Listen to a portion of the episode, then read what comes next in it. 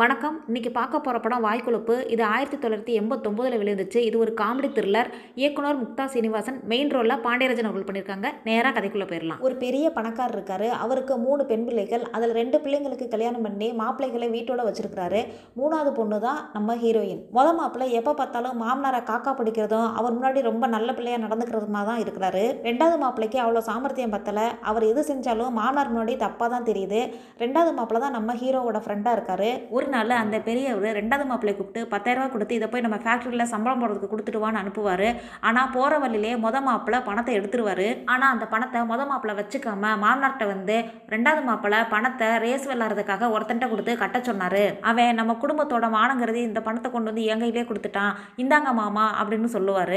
அந்த மாமனார் பாவம் அப்பாவியான ரெண்டாவது மாப்பிள்ளையை நல்லா திட்டிடுவார். கொஞ்சம் நெஞ்சிருந்த மரியாதையும் அவருக்கு போயிடும். அதனால நொந்து போன அவர் தன்னோட ஃப்ரெண்டுக்கிட்ட போய் எப்படியாவது என்னுடைய மச்சனிச்சு உஷாவை நீ கல்யாணம் பண்ணிக்கணும், அந்த மொத மாப்பிள்ளையோட கொட்டத்தை அடக்கணும்னு பாரு, கவலையப்படாத, அதை நான் செய்கிறேன் அப்படின்னு ஹீரோ சொல்லுவார். ஹீரோனை பற்றி முழு விவரத்தையும் ஹீரோ கேட்டுக்குவார் தன்னோட ஃப்ரெண்டு கிட்ட. ஹீரோயினுக்கு டிவியில் நியூஸ் வாசிக்கிறதுனா ரொம்ப பிடிக்கும். அந்த வேலைக்காக அவங்க ட்ரை பண்ணிக்கிட்டு இருப்பாங்க. ஹீரோ ஹீரோயின் கிட்ட நான் டிவி சேனலில் வேலை பார்க்குறதா சொல்லுவார். கண்டிப்பாக உன்னைய நான் சேனலில் நியூஸ் வாசிக்க வைக்கிறேன் அப்படின்பாரு.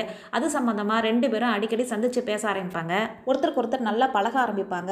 ஹீரோ டிவி சேனலில் வேலை பார்க்குறதா நம்பி கல்யாணத்துக்கும் ஹீரோயின் வீட்டில் சமாளிச்சிருவாங்க. ரெண்டு பேருக்கும் கல்யாணமும் முடிஞ்சிடும். மொதல் மாப்பிள்ளை எப்படியாவது மூணாவது மாப்பிள்ளை, அதாவது ஹீரோவை ஓரம் கட்டணுன்னு அவங்களுக்கு சொந்தமாக ஒரு காம்பவுண்ட் இருக்கும். அங்கே ஃபுல்லாக ரவுடிங்க தான் குடியிருப்பாங்க. அவங்கக்கிட்ட போய் வாடகை வசூலிச்சுட்டு வரணும்னு சொல்லுவார். சரி நான் போகிறேன்ட்டு அங்கே போவார். ரவுடிங்கெல்லாம் இவர் அடிப்பாங்க. ஆனால் இவர் அவங்களெல்லாம் அடிச்சு போட்டு வாடகையை வசூல் பண்ணிட்டு வந்துடுவார். இதனால் ஹீரோ மேலே மாமனாருக்கு நல்ல அபிப்பிராயம் வரும். இது மொதல் மாப்பிள்ளைக்கு ரொம்ப கடுப்பை தரும். எப்படியாவது ஹீரோ மேலே இருக்கிற நல்ல அபிப்பிராயத்தை மாமனார்கிட்டேருந்து போக்கணும், அப்படின்னா தான் எல்லா சொத்தும் நமக்கு வரும் அப்படின்னு மொதல் மாப்பிள்ளை கணக்கு போடுவார். அந்த நேரம் பார்த்து ஹீரோவோட அப்பா ரெண்டாவது கல்யாணம் பண்ணியிருப்பாரு. அவங்கள அப்படியே கூட்டிட்டு வந்து தான் மாமனார் கிட்ட காட்டுவாரு மொத மாப்பிள்ளை. இதனால மாமனார் ஹீரோ மேல கொஞ்சம் வருத்தத்தில் இருப்பாரு. அந்த நேரம் பார்த்து மொத மாப்பிள்ளை மாமனார் கிட்ட வந்து ஹீரோ டிவி ஸ்டேஷன்ல வேலை பார்க்கல அப்படிங்கிற உண்மையும் சொல்லிடுவாரு. இதை கேட்டு மாமனார் ரொம்ப ஷாக் ஆயிடுவாரு. ஏன் இப்படிலாம் அவர் பண்ணாருன்னு கேட்பாரு. இது தெரியல மாமா, உங்க சொத்தெல்லாம் அடையிறதுக்கு தான் அப்படின்னு மொத மாப்பிள்ளை சொல்லுவாரு. இப்ப மாமனார் நல்லா யோசிச்சுட்டு நான் ஒரு முடிவுக்கு வந்துட்டேன் அப்படின்னு லாயருக்கு போன் பண்ணுவாரு. ஹீரோயினுக்கு ஹீரோ டிவி ஸ்டேஷன்ல வேலை பார்க்கல அப்படிங்கிற உண்மை தெரிஞ்சு போனோடனே அவங்க ரொம்ப சோகமா இருப்பாங்க. அவங்க கிட்ட ரெண்டாவது மாப்பிள்ளை வருவாரு. அம்மா உஷா, உன் வீட்டுக்கார மேல எந்த தப்புமே இல்லை. மொத மாப்பிள்ளையோட கொட்டத்தில் அடக்கிறதுக்காக தான் நான் வாசுவை அப்படி போய் சொல்ல சொன்னேன். வாசுங்கிறது ஹீரோவோட பேரு அப்படின்பாரு. ஹீரோயின் வந்து அதை புரிஞ்சுக்குவாங்க. அடுத்து மாமனார் வாக்கிங் போவார். திடீர்னு ஹார்ட் அட்டாக் வந்து இறந்து போயிடுவார். அவர் இறந்த பிறகு லாயரு மூணு மாப்பிள்ளையை உட்கார வச்சு உயில படிப்பார். அதில் அந்த மாமனார் என்ன எழுதியிருப்பான்னா, அவருடைய எல்லா சொத்துக்களுமே தன்னுடைய மொத மாப்பிள்ளைக்கு தான் சேரும், இந்த சொத்துல வேற எவருக்கும் உரிமை இல்லைன்னு எழுதியிருப்பாரு. இதை கேட்ட மூத்த மாப்பிள்ளை ரொம்ப சந்தோஷப்படுவார், நம்ம திட்டம் பழிச்சிருச்சுன்னு.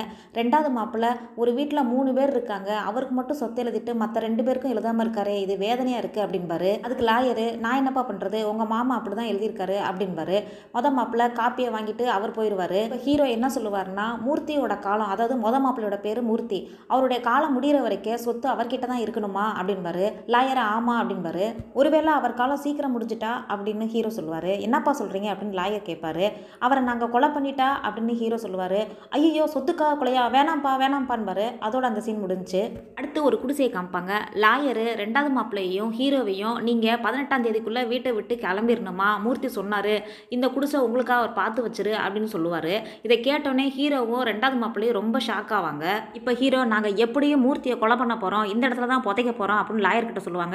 லாயர் பயந்துக்கிட்டு அந்த இடத்த விட்டு ஓடிடுவார். அடுத்து ஹீரோவும் ரெண்டாவது மாப்பிள்ளையும் மூர்த்தியை எப்படி கொலை பண்ணுறதுன்னு டிஸ்கஸ் பண்ணிக்கிட்டு இருப்பாங்க. ஒரு இடத்துல உட்காந்து தூக்க மாத்திரை போட்டு கொண்டுருவோமா, இல்லை கத்தியை வச்சு குத்திடுவோமா, இல்லை இல்லை நைலான் கைத்து தான் சேர்ந்தது அப்படின்னு ரெண்டு பேரும் முடிவு பண்ணுவாங்க.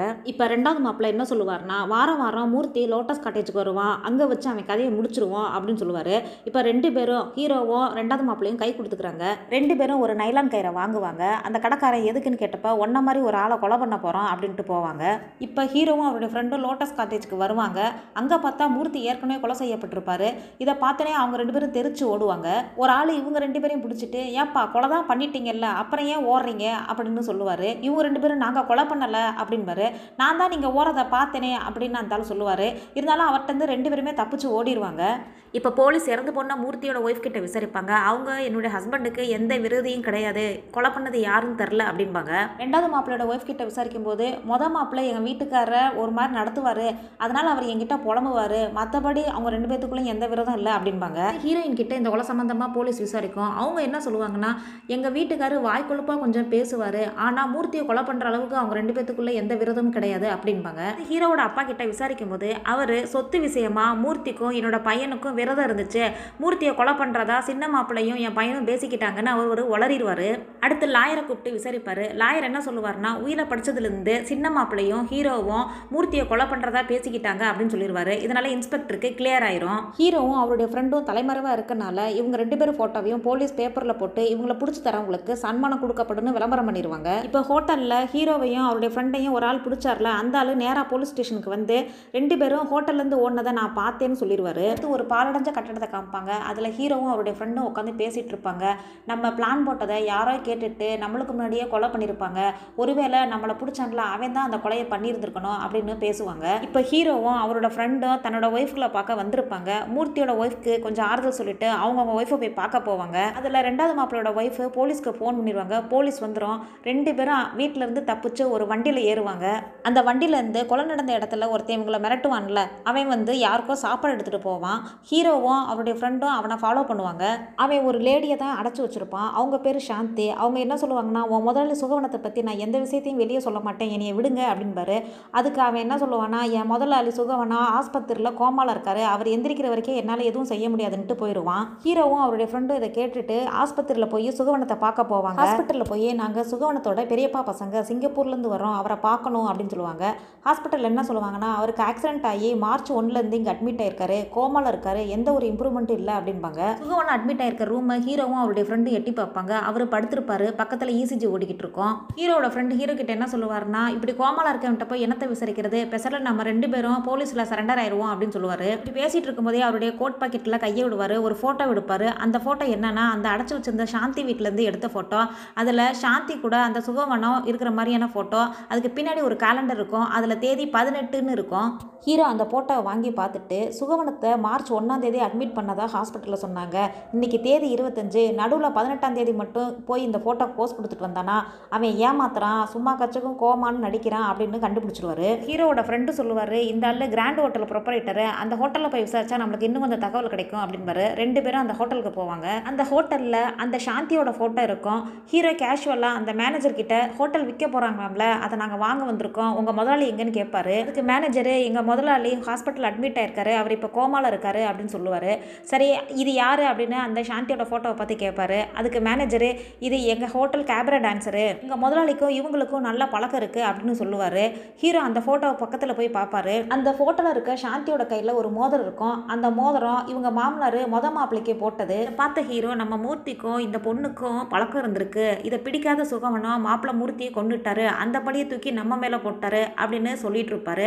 அந்த நேரம் பார்த்து சுகவனத்தோட அடியால் கிட்ட இவங்க மாட்டிடுவாங்க. அந்த அடியால் ஹீரோவையும் அவருடைய ஃப்ரெண்டையும் கட்டி போட்டிருப்பாங்க. ஆனால் அவங்க அதிலேருந்து தப்பிச்சிருவாங்க. இப்போ ஹீரோ என்ன பண்ணுவார்னா, அந்த சுகவனம் தங்கியிருக்க ஹாஸ்பிட்டலுக்கு ஃபோன் பண்ணி, உங்கள் ஹாஸ்பிட்டலில் வெடிகுண்டு இருக்குது, இன்னும் கொஞ்சம் நேரத்தில் வெடிச்சிரும், எல்லாரும் தப்பிச்சிருங்க அப்படின்பாரு. எல்லாரும் அலறி அடிச்சுட்டு அந்த ஹாஸ்பிட்டலை விட்டு ஓடி வருவாங்க. சுகவனும் வேகமாக ஓடி வந்து காரில் ஏறி போவார். அந்த காரை ஹீரோவும் அவருடைய ஃப்ரெண்டும் சேஸ் பண்ணுவாங்க. ஒரு வழியாக சுகவனத்து கூடயும் அந்த அவருடைய ஹெல்பர் கூடயும் நல்லா சண்டை போட்டு அவங்கள போலீஸில் கொண்டு வந்து ஒப்படைப்பாங்க. சாந்தி எல்லா உண்மையும் போலீஸ்காரன்கிட்ட சொல்லுவாங்க. அவங்க என்ன சொல்லுவாங்கன்னா, இந்த ஹீரோவும் அவருடைய ஃப்ரெண்டும் ஒரு நாள் விளையாட்டுத்தனமாக மூர்த்தியை எப்படி கொல்லலான்னு ஐடியா பண்ணிக்கிட்டு இருந்ததை சுகவனத்தோட அடியால் கேட்டுட்டாரு. இதை அப்படியே போய் அவருடைய முதலாளி கிட்ட சொல்லிட்டாரு. அது மாதிரியே மூர்த்தியை கொலை பண்ணிட்டு அவருடைய சொந்த ஹாஸ்பிட்டலில் கோமான் போய் படுத்துக்கிட்டாரு, இந்த கேஸ்ல இருந்து தப்பிச்சரில் நினைச்சாரு, இதுதான் நடந்துச்சுன்னு சாந்தி சொல்லுவாங்க. இன்ஸ்பெக்டர், இந்த கேஸ்ல உங்களை நான் முதல் விட்னஸா போட்டிருக்கேன் அப்படின்பாரு. சாந்தி சரின்னு சொல்லுவாங்க. இப்போ எல்லா பிரச்சனையும் முடிஞ்சு ஹீரோவும் அவருடைய ஃப்ரெண்டும் ரிலீஃப் ஆயிடுவாங்க. அதோட இந்த படம் முடிஞ்சு.